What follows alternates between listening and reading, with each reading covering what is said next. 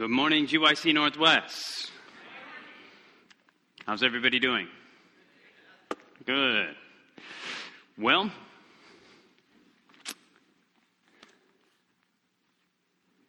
let's begin with a word of prayer. Heavenly Father, we thank you so much for Jesus. We thank you for the time to gather together. And Lord, it's really too late in Earth's history to come to a meeting like this and leave the same way that we came. So we pray that your Holy Spirit would rain down upon us, that you would open our minds and our hearts to receive you. In the name of Jesus, amen. If you have your Bibles, turn with me to the book of Ezekiel. Ezekiel chapter 36. This is an incredible. Now, the main passage that we're that we're focusing on this week is in Hosea chapter 6 verses 1 through 3 about the latter rain. But the book of Hosea as we mentioned yesterday is the story of the prophet Hosea for some 70 to 90 years preaching to the house of Judah and to the house of Israel and Israel ends up falling away but yet God is doing everything he can through through the prophet Hosea to try to bring the people of God back to him but we're looking at our first passage this morning is in Ezekiel chapter 36, and it is the picture of, of God's people leaving him, that, they, that they're scattered throughout, they're dispersed throughout the lands for their sins, though they've turned away from God. And it says in Ezekiel chapter 36, this is incredible. Notice with me in verse 19. Verse 19 says, And I scattered them, the house of Israel, and I scattered them among the heathen and they were dispersed through the countries. According to their way and according to their doings, I judged them. So the, the Israelites become scattered because of their sins. They're separated from God. They have to go forth and they are, they are, you know, led astray. And it says in verse 20, and when they entered unto the heathen, the non believers, the Gentiles, when they entered un- unto the heathen, whither they went, they profaned my holy name when they said to them, These are the people of the Lord, and are gone forth out of his land. Meaning, because the Israelites had turned away from God, because they had transgressed his name, they're scattered abroad throughout all the nations. And then these people look at these, the Israelites and they say, These are the people of God? Look at these people. Look at their lifestyle. These are the people of the Lord of Jehovah. And so they profane God's holy name by their lifestyle. By their life, by their actions, they profane God's name. Now, what happens in verse 21? God says, But I had pity for my holy name, which the house of Israel had profaned among the heathen whither they went. Therefore, say unto the house of Israel, Thus says the Lord God, I do not this for your sake, O house of Israel, but for my holy name's sake, which you have profaned among the heathen whither you went. So get the picture. Israel, the Israelites have totally failed. They've turned away from God. They've run after idolatry and they so as they've sought their idols then they went to the heathen to the uh, assyrians for help. And then they once again just laid a burden of tax upon them. And so at this point here they are amongst the heathen. They profane god's holy name. And god says i'm going to do something. And not for your sake, O house of Israel, but I'm going to do this for my holy name's sake, which you have profaned among the heathen. Now, what does he say he's going to do? It says in verse 23 he says, And I will sanctify, I will make holy my great name, which was profaned among the heathen, which you have profaned in the midst of the heathen of them, and the heathen shall know that I am the Lord, says the Lord, when I shall be sanctified what? In you before their eyes. What a statement. Get the picture. God is saying, listen, you failed. You turned away from me. You were a terrible witness amongst the people around you, to your own family, to the heathen, to the non believers, to the people that were not of your faith. You were total failure. You turned away from me and you, as it were, blasphemed my name. You profaned my name amongst the world around you. You utterly and totally failed. And God says, But I'm going to be sanctified in the eyes of the people, all those people around you. I'm going to be made holy in their eyes. And how is that going to happen? He says, I'm going to sanctify my great name when I am sanctified in you. Meaning, God is saying, listen, you have failed utterly and, and you're doing terrible, but what I'm going to do is I'm going to take the loser. I'm going to take the failure. And I'm going to take that individual, and as I change your life, your changed life will reveal to the world around you that I am holy, that I am God. Isn't that beautiful? So here he is telling the Israelites, you know, yes, you're going to turn away, or you, you have turned away, but I can take you, a broken vessel, and I can put you back together. I can put life within you. I can fill you up so that you are filled with me. And as I fill you, then your life will be changed. But it's not just for your sake. I am doing this to reveal my name, my character, my glory to the world, and I'm going to use the underdog the one who has failed, the one who has not succeeded. I am willing, God says, to use you even though you have not succeeded. Isn't that beautiful? Because I think most of us, you know, if you were like a boss of a company and you had people that failed that bad, you would just want to fire them. You would just want to get rid of them. You would say, hey, you know, come on, why, why am I going to waste my time with you? But God doesn't work that way. God always knows the potential of what could happen in your life. God always knows that potential. And He sees it and He works with you. He doesn't turn away from you. He is seeking you over and over. Now, this is the picture we get of the house of Israel, and I believe this is also a picture of God's people in the last days. Now, if you have your Bibles, turn with me to the book of Hosea, back to our uh, main passage for this week. Hosea chapter 6. And we're going to begin in verse 1. These three verses are the main verses that we are looking at. Hosea chapter 6 and verse 1. Remember, even the, the chapter before, Israel turns away from God. They go to the Assyrians. And then God, uh, you know, he punishes them. And then it says in Hosea chapter 6 and verse 1 Come and let us return unto the Lord, for he has torn and he will heal us. He has smitten and he will bind us up. After two days, he will revive us. In the third day, he will raise us up, and we shall live in his sight. So when we come unto him, he will raise us up. He will lift us up. In the third day, he will resurrect us, as it were. And verse 3 says, Then, then shall we know if, if, that's the big, that is what it's contingent on. God will raise us up if it is your choice.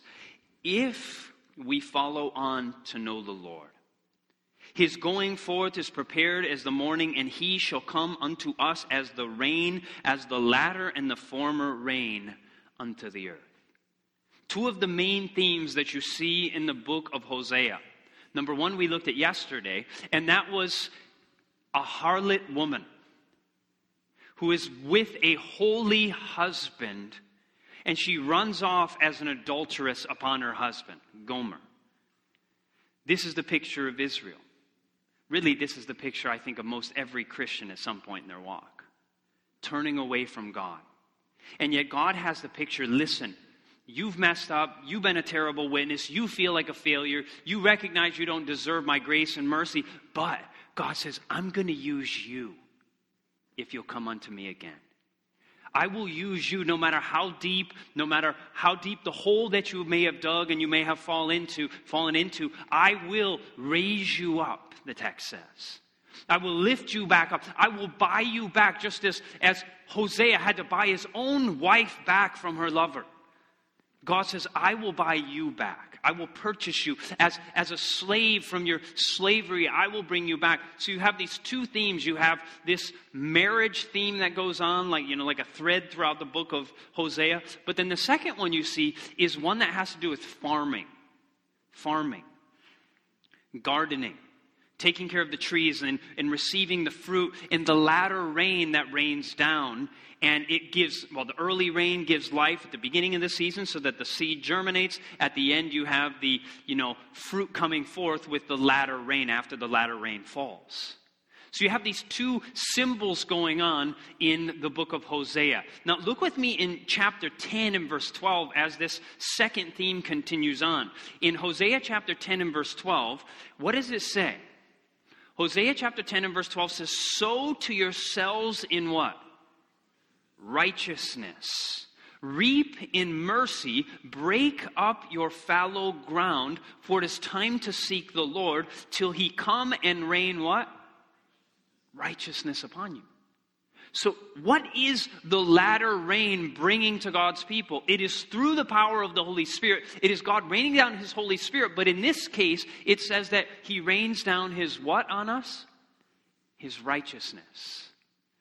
Now, when you read through the New Testament about righteousness by faith, it's interesting because righteousness by faith a very, I mean, one of the most important subjects you could possibly think of in the Bible. You know, just, just a quick side note that what is, what is righteousness? Well, righteousness must have to do with something good, obviously. But, you know, the Bible says uh, in 1 John chapter 5 and verse 17, all unrighteousness is sin. And there is a sin that is not unto death. All unrighteousness is sin. 1 John chapter 3 verse 4 says whosoever commits sin transgresses also the law for sin is the transgression of the law.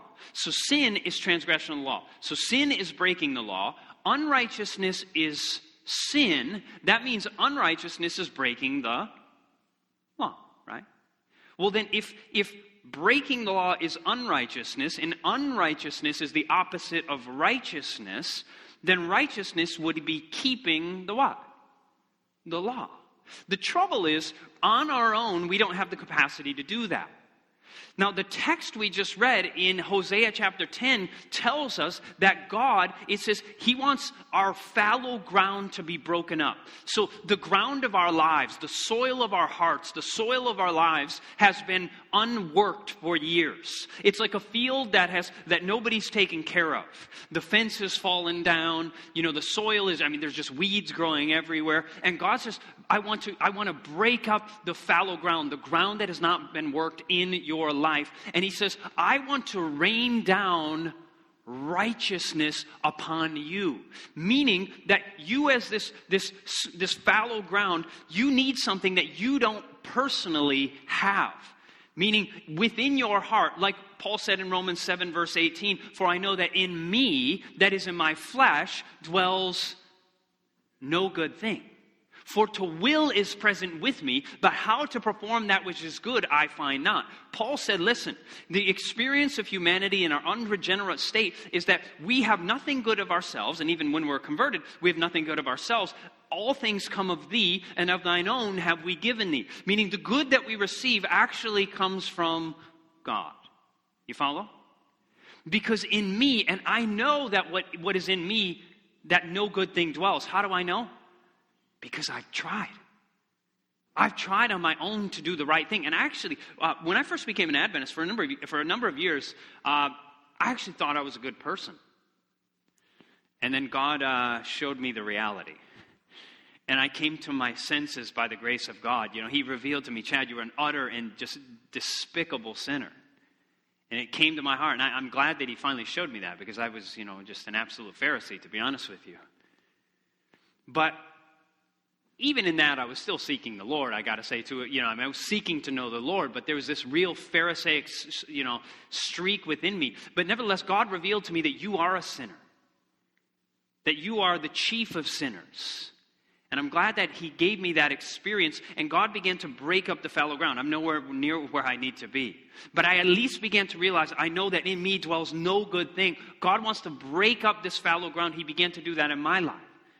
And He wants to rain righteousness upon us because we don't have it in and of ourselves. He wants to give us something that we do not have of ourselves. And the New Testament tells us that is the righteousness of faith. Or it says it's the righteousness of Christ. Or it says it's the righteousness of God by faith. As you read the writings of Paul, he talks about this over and over. That we need, see, because even if we stop sinning today, would we deserve to go to heaven in 10 years if Jesus came back? No. Why? Because the wages of sin is death. We could never make up for our former sins. We could never make up for our former sins. But we need to have a perfect righteousness, the righteousness of God. Now, if God gave me, if Jesus gave me his righteousness, if at the cross he took all of my sin, my sorrow, my burdens, my shame upon him at the cross, he took that from me. And then in response gives me a robe of righteousness that not only covers me, but fills my heart with his righteousness. Then we are covered, and now we have the righteousness of God. Ellen White says we should not worry about what the Father and the Son think of us, but what the Father thinks of Christ, our substitute. If Jesus, if I know that He has taken my place and by faith I am walking with Him, I can trust that He will cover me, that as the text says, He will rain His righteousness upon us. He will reign his righteousness. That's what it, that's this, this theme that runs through the book of Hosea. Not only the marital theme and the, the adulterous theme of, of Hosea, but also the, the agricultural theme that runs through the book of Hosea. So here we have it sow to yourselves right in righteousness, reap in mercy, break up your fallow ground, for it is time to seek the Lord till he come and rain righteousness upon you. Flip with me to the last chapter of Hosea. The last chapter of Hosea continues this theme of, of this agricultural theme in the book of Hosea. Hosea chapter 14, we're going to begin now in verse 1. Remember, Israel is the one that has turned away from God, and Hosea finishes the book with instead of saying, Yeah, you're just going to turn away, you're going to be lost, instead of that, he gives them hope at the end. It says in chapter 14, verse 1, O Israel, return unto the Lord thy God, for you have fallen by your iniquity. Take with you words. Come to the Lord with words. And turn to the Lord and say to him, Take away all iniquity and receive us graciously, so we will render the calves of our lips. Meaning that you will come to God with the sacrifices of your lips. And you will say, God, I'm, I'm sorry. I've been turning from you. I've fallen into sin. Come to God with the sacrifices, the calves of your lips, asking for forgiveness. And verse 2 Asshur the Assyrians shall not save us. People of the world will not save us. Relationships of the world will not bring us peace and joy and, and contentment and safety as the Israelites were looking for in the Assyrians. Asshur will not save us. We will not ride upon horses, neither will we say any more to the work of our hands to our idols, Ye are our gods. For in thee the fatherless find mercy. No, we're going to turn away. But, you know, Hosea says, turn away from your idols. Don't cling anymore to safety from the world. Don't go after your idols, the things in this world that you have put before God. Verse 4 I will heal their what? Backsliding. I will love them freely, for my anger is turned away from me. God says he will heal your backsliding. As you in verse as it says in verse 1 as you return to the lord as you seek his face god will heal your backsliding. As you spend time looking at jesus do you spend time looking at jesus? Do you spend time in personal devotions you spend time looking at the savior not just quickly reading over a page but actually taking time to think about jesus life what it means to you on a personal level. And as you look at the life of Jesus, as you behold him on the cross, as you behold the scenes of his life from, from the manger to Calvary, as you behold his life, he can heal your backslidings because he, he draws from your heart a love for him that deepens and deepens so that he becomes first and foremost in your life. And through that, he can heal your backslidings. It goes on to say, Verse 5 I will be as the dew unto Israel. Here is this agricultural theme coming back. I will be as the dew unto Israel, and it says, He shall grow as the lily and cast forth his what? Roots as Lebanon. So God will become like dew to us. He will, we will grow as the lily, and he, he will cast forth our roots like as Lebanon, or his roots as Lebanon. Now it's interesting. Some of you may have heard, uh, how many of you have ever heard of the Ellen White tree planting method? Have you ever heard of that before? So most of you have, right? It's such a beautiful thing. And what's very neat about it, too, is, you know, Ellen White talks about it. She says that she was given this by an angel. And uh, if, you have, if you haven't watched it like on YouTube, go watch it on YouTube. Type in Ellen White tree planting method. And uh, see, we, I, the first time I ever saw it was a number of years ago. I don't know, uh, 10 years ago or so. And it was in, in California. What was the name of the area? Placerville, California. We, we were up there, and there's a man by, by, with the last name of Hoag up there. And he planted four trees and uh, he, he did three of them the way that the Forestry Service plants them. And then he did one of them the Ellen White tree planting method. And it was, it was incredible to see because we saw it three years after the fact that he had, he had already planted them with the, with the children with the, uh, you know, from the church there. They did it on the church grounds. And he, he had done it since he was 12 or 13 years old. And he had been doing this for year, you know, year after year he had been doing this. But here he was doing it with the kids at church just to show them what happens. So the three trees he plants, like the forestry service, the one tree is the Ellen White tree planting method. And what happened was the three that were done by the like the forestry service method, they were after three years about as thick as my finger. And they were maybe about, you know, one was maybe like this tall, one was about this tall, and one was like mm, maybe maybe about like that. And but like I said, they're about as thick as my finger and maybe a little bit bigger. And the one, the tree planting, the one that was planted according to Grandma White's tree planting method, after three years, instead of it being as thick as my finger, it was about this thick. Literally about that thick, and it was like 10 feet tall. And it was just filled with branch. I mean, the branches were just incredible. The other one looked like, uh, maybe you didn't grow up watching that, but Charlie Brown Christmas trees, you know? Like tiny little ridiculous trees. And yet the Ellen White method made this beautiful tree within the same amount of time. I mean, when you think of this to this, this is not like twice as big. This is like 20 times as big, right? Within the same amount of time. Now, what is the key to it? I mean, this talks about the roots growing as the roots of Lebanon. One of the key features of this planting method is that a hole is to be dug, right? The, the hole is dug, but it's not just like a little hole in the ground that fits the little root system. Instead, what is it? It's like three feet wide by three feet deep. And is it, is it work to dig a three foot by three foot hole? If you don't think so, you've never dug a hole.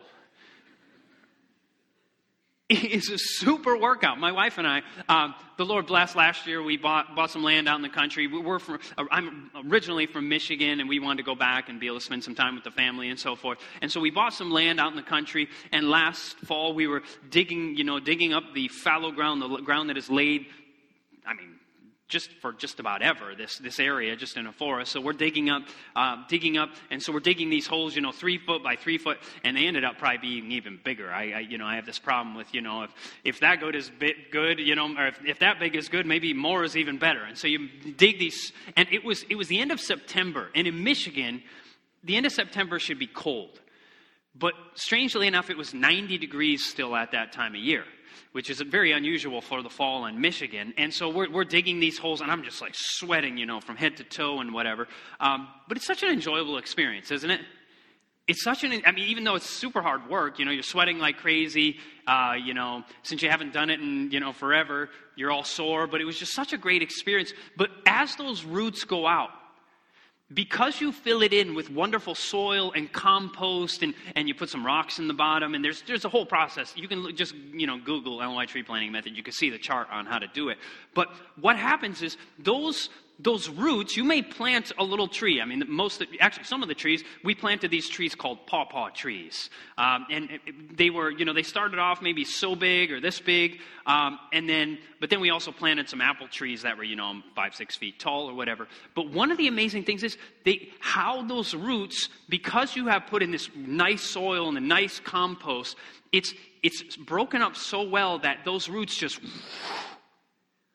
and because those roots spread out so well, so easily, it's not an effort because the ground isn't full of, you know, rocky substances or, or harsh, dry ground, but this nice soil is there. And as the roots grow out, it makes it so that those trees, uh, as Herbert Clarence White, Ellen White's grandson, he even wrote a book on this. He wrote a book about it. What you find is that, well, actually, I'll just read it to you. This is incredible. In this book, actually, he didn't write this book. He wrote another book. I, I have the book he wrote. But this particular book right here is called The Complete Book of Composting, and it's written by J.L. Rodale. So this is not a Christian book. This is totally a secular book, but they tell you that, that planting Ellen White's tree planting method is an incredible way to grow trees. So the secular people say, you ought to try this. Notice what they say. This is incredible when they're writing about it. When organic expert Herbert Clarence White, they don't say the grandson of Ellen White, but that's uh, Herbert Clarence White uh, of Paradise, California, plants a tree, he doesn't even glance at the little instruction sheet that the nursery sent with the stock. He proceeds to plant the tree using an unusual method handed down to him by his grandmother years ago. Grandma White's method, I love it, Grandma White, that's what she gets called. Grandma White's method has worked so well for Herbert over the years that he has used it to plant hundreds, possibly thousands of trees. He has seen fruit trees planted by Grandma White's method grow, show three or four feet of new growth in a year and start bearing crops in only a couple of seasons.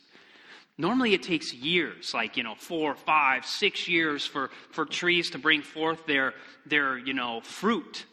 But with this method, it goes very, very rapidly. And what happens? it says you start out by digging a three foot wide and three foot deep in which you plant your young tree. And then he goes on to explain the whole process. And I'm not, I'm not here to, I'm, this is not a message on how to do the whole process, but just the idea of how it works. But then at the end of it, he says this. He says, Does all this sound too weird and grotesque? Too utterly fantastic? If so, Far be it from me to try to convince you. Then he says, But if you are just a wee bit interested in watching a miracle,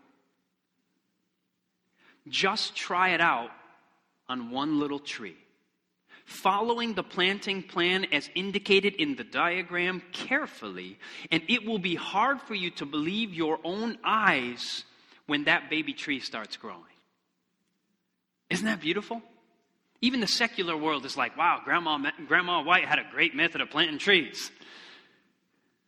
Isn't that incredible? Amen. And here's the thing.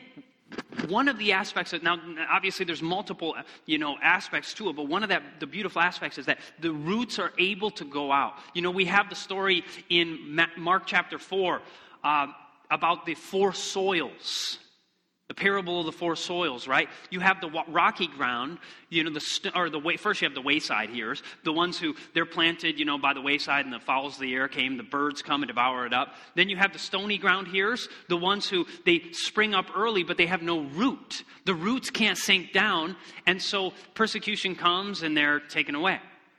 Then you have those that are grown among thorns. So there's weeds in the area, and they choke it, and it becomes unfruitful. But then you have the good ground hearers. And the good ground, the roots can, can dig deep. They can make connection under the soil. And one of the things that many people don't realize about the Christian life is they look at somebody who's re- spiritual. And they look at them, and you actually sometimes think, that's just who he is. That's just who she is. That's just kind of their character, that's kind of their nature, and that's just the way they are. But here's the thing. What you forget is that as you look at the tree, and the tree is growing up so big and so tall and so beautiful, you forget that so much of the effort to become big, tall, and beautiful actually takes place in the dark. It takes place in an area that no one can see. You do not, you are not naturally a spiritual person. By nature, just as Paul said, I can of my own, or actually Jesus said, I can of my own self do nothing. As Paul said, for I know that in me, that is in my, my flesh, dwells no good thing. Meaning that if somebody has a beautiful life spiritually, it is not because of what you see on the outside. It is what took place in the dark where nobody was watching. It is because of their personal connection with their Savior Jesus Christ, spending time daily in His Word, spending time daily on their knees in prayer. Spending time in the dark is what actually brings light to your life. And with these trees, what you do not see is you do not see that root system that enables them to grow so big, to grow so large, and to go from, you know, this big to this big, right? And it can happen very fast also. It can happen very fast if we have that time in secret with God. God can have our roots grow deep. You may be weak. You may say, I can't do it. But God tells you, with men, it is impossible, but not with God. For with God, all things are possible. God's so good, isn't He? Isn't it? Side note God teaches us how to breathe in the spirit of prophecy, tells us how to have good posture, tells us how to overcome depression, tells us how to live a kind life with our family tells us how to eat, tells us how to sleep, and tells us how to plant trees. He tells us everything. He did the same thing with Israel. Yes or no? He taught them how to do everything, but then I think we had gotten so far, we had gotten so far from God that he actually had to kind of like tell us all over again. And he had to give us a lot more details at the end of time. He's like, okay, the Bible is a big book. It takes, I mean, if you read like three or four chapters a day, it takes you a whole year to get through this book. But you read three or four chapters of the Spirit of Prophecy, and it takes you forever to get through it all, right? You know, God has given us all this information. And if we just reach out, I mean, I talked about being depressed yesterday, but it wasn't until I found something in the Spirit of Prophecy that found the answer to my problem. You know, I share with you, it happened to be for me, it happened to have this gut brain connection issue that God has given us all this information. And I, I love the fact that He's given all this to us, and, but I've gotten too far off subject. Let me get back to our message. Sorry. Praise the Lord for His, his light that He has shed upon us in this generation. I didn't want to receive it in the beginning of my experience, but I'm so glad that God kept working on my hardened heart back to our passage. Read with me back in verse 5, Hosea 14, verse 5. I will be as the dew unto Israel. He shall grow as the lily and cast forth his roots as Lebanon. His branches shall be spread, and his beauty shall be as the olive tree, and his smell as Lebanon. You know, so notice it says your if your roots go out, like in verse 5, if your roots go out, then your branches can spread. And by the way, what's the purpose of having branches that go out? What do you ultimately want to have on those branches? Fruit, right? I am the vine, ye are the branches. What comes between the vine and the fruit? What is between those two things? A branch. See, we can either come between the fruit that God wants to bring about in our lives, or we can stay connected to the vine that the fruit may come. You follow? We can either come between it and stop the fruit from going, or we can cling to the vine. We can cling to our Savior. We can behold His life. We can talk to Him. He can become the most beautiful thing in our experience or we, be, or we come in between. This was the trouble for Israel. But they didn't have to separate from him. He was telling them, listen, we can do this. We can be connected. We can bring forth fruit. Just stick with me. Stick to me, and everything will be okay. So it says in verse 6 His branches shall spread, His beauty shall be as the olive tree. Now keep in mind, The illustration of Hosea is you are Gomer. Even the name is not pretty. Have you, you know, do people name their child Gomer anymore? No, nobody wants to be Gomer. What's your name? Gomer. You know, nobody wants that. But God is saying to Gomer, He's saying to Chad, He's saying to us, You've turned away from me, but I want your roots to grow deep. I'll rain down upon you like, like the dew. I'll come down upon you like the dew. I will water gently upon you. Your roots will go deep. Your branches will spring forth. And then he says, His beauty shall be as the olive tree. You, your life had become ugly from your sin, but I will make you beautiful again. I will make you beautiful again. And then it says, and your smell will be as Lebanon. Anybody been here to Lebanon? Did you go up in the trees? Does it smell good up there? I have no idea. I've never been there. But I've been to the Black Hills of South Dakota. And to me, there's no sweeter smelling place on the planet than the Black Hills of South Dakota. It is amazing. It is like a heavenly scent that just comes out of the ponderosa pines and maybe from, you know, some of the brush on the ground. But it, it is like a heavenly smell. So I imagine maybe the cedars of Lebanon were like that. Maybe, I don't know. I'm sure it was different, but just the, the experience that you have. It literally feels, when, when I'm in the Black Hills, I feel like I'm on holy ground. I feel like I'm on holy ground. Just this morning, I came out of the house that we're staying in, you know, 10 minutes away from here, and the sun had just come out, and it literally felt like a holy experience to me. You know, the Bible said, I'm not righteous, but the Bible says, to the righteous, all things are righteous. But to the unconverted, all things are evil to him. But when God begins to change your life, you begin to see the beauty and the glory of God all around you in nature, in the things of this life, in God's wisdom in His creation. You begin to see His beauty all over the place. And God can turn your life from something ugly as the roots grow deep and the branches grow out. Your life becomes beautiful, and even your scent is incredible.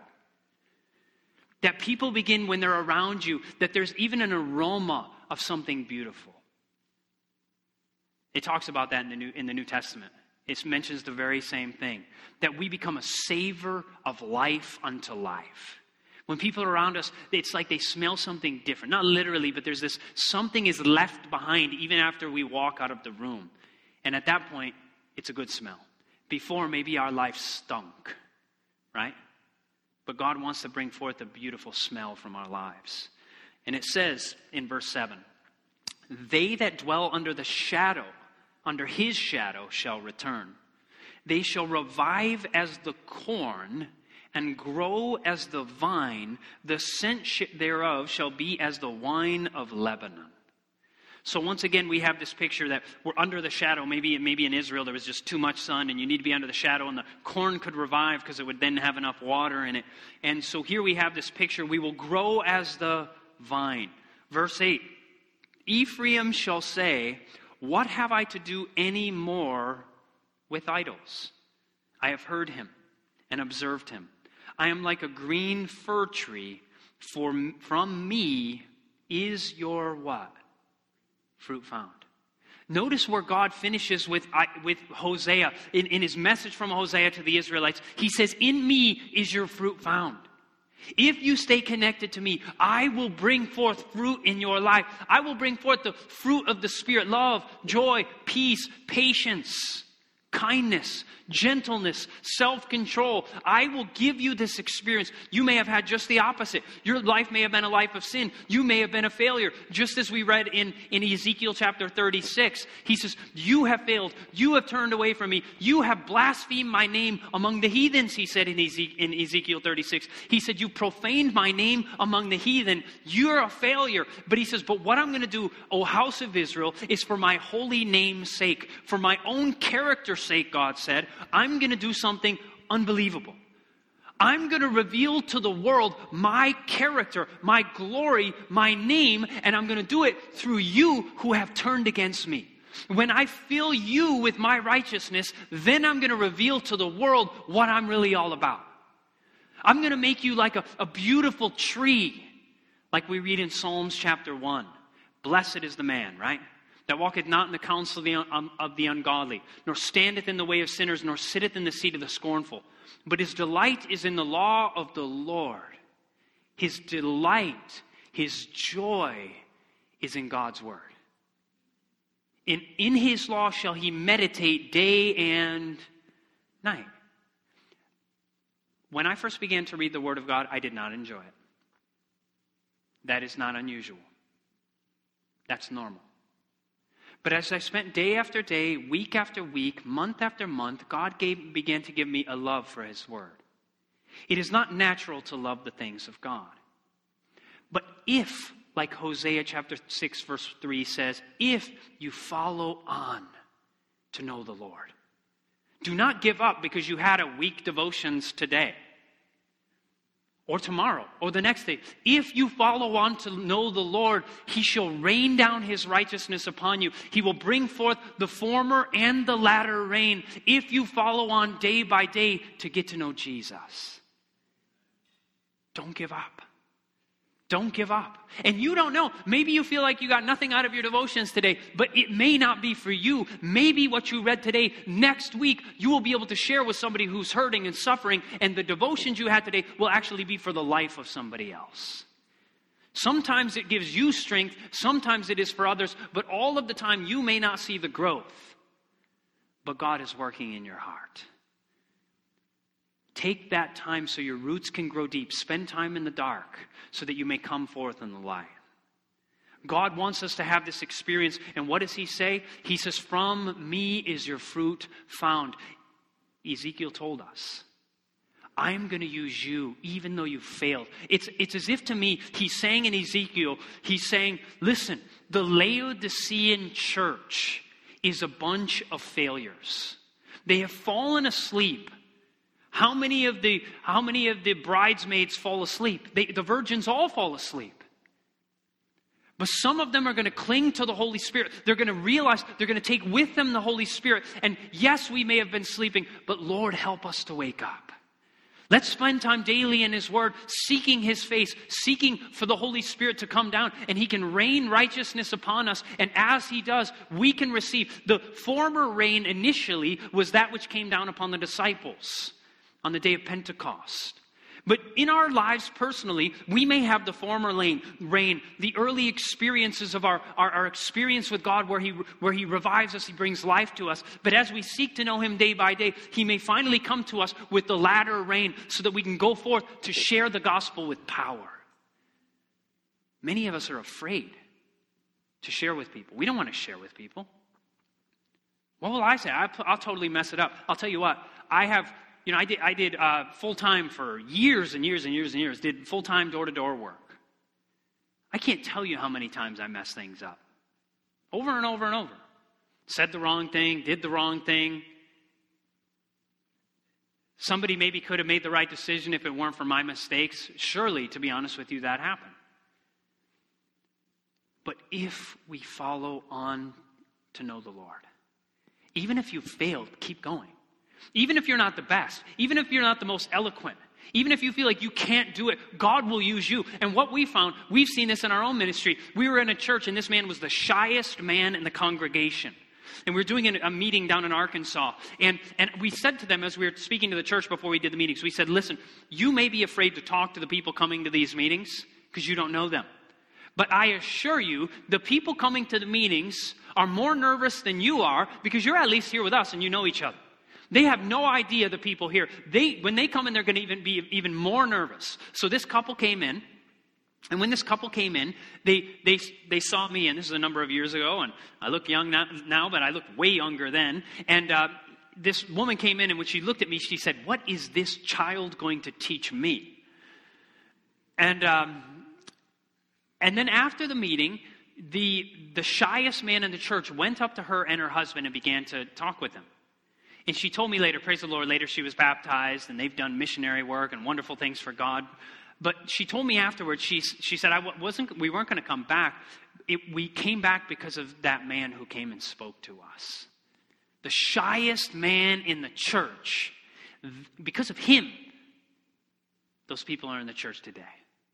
They may be in the kingdom of God because the most afraid man in the congregation went to talk to somebody.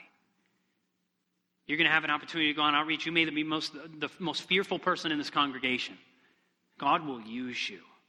He will use you if you are willing. He will rain his righteousness upon you. He will do special things. But I, I got to close. So, Thomas was a failure. Thomas had turned his eyes away from Jesus. Thomas had gotten to the point where the other disciples had seen the resurrected Christ and he had not seen him. So he said, I will not believe it until I reach my fingers out and, and I touch the holes in his hands. Unless I thrust my hand into his side, I will not believe. So he was the doubter. But then when he finally came face to face with the resurrected Christ, his life was changed. His life was changed. The failure the doubter, went on and he went off to, to North Africa. And he began to share the message in North Africa. Then he went over to India, and to this day, Indians name their children Thomas. Because of a man 2,000 years ago who had failed miserably, but went forth after he looked to Christ, after he kept his eyes on his, the resurrected Lord, as he went forth to spread the gospel, he shared and he shared, and he got to the point he was in a place called Kalamina in India. And as he was there, he was preaching the gospel, and it got to the point where the, the, the priests of the sun, of the sun god, began to realize that their, their ministry would be destroyed because people would no longer follow their God. They became so furious that we are told historically, it's not in the Bible.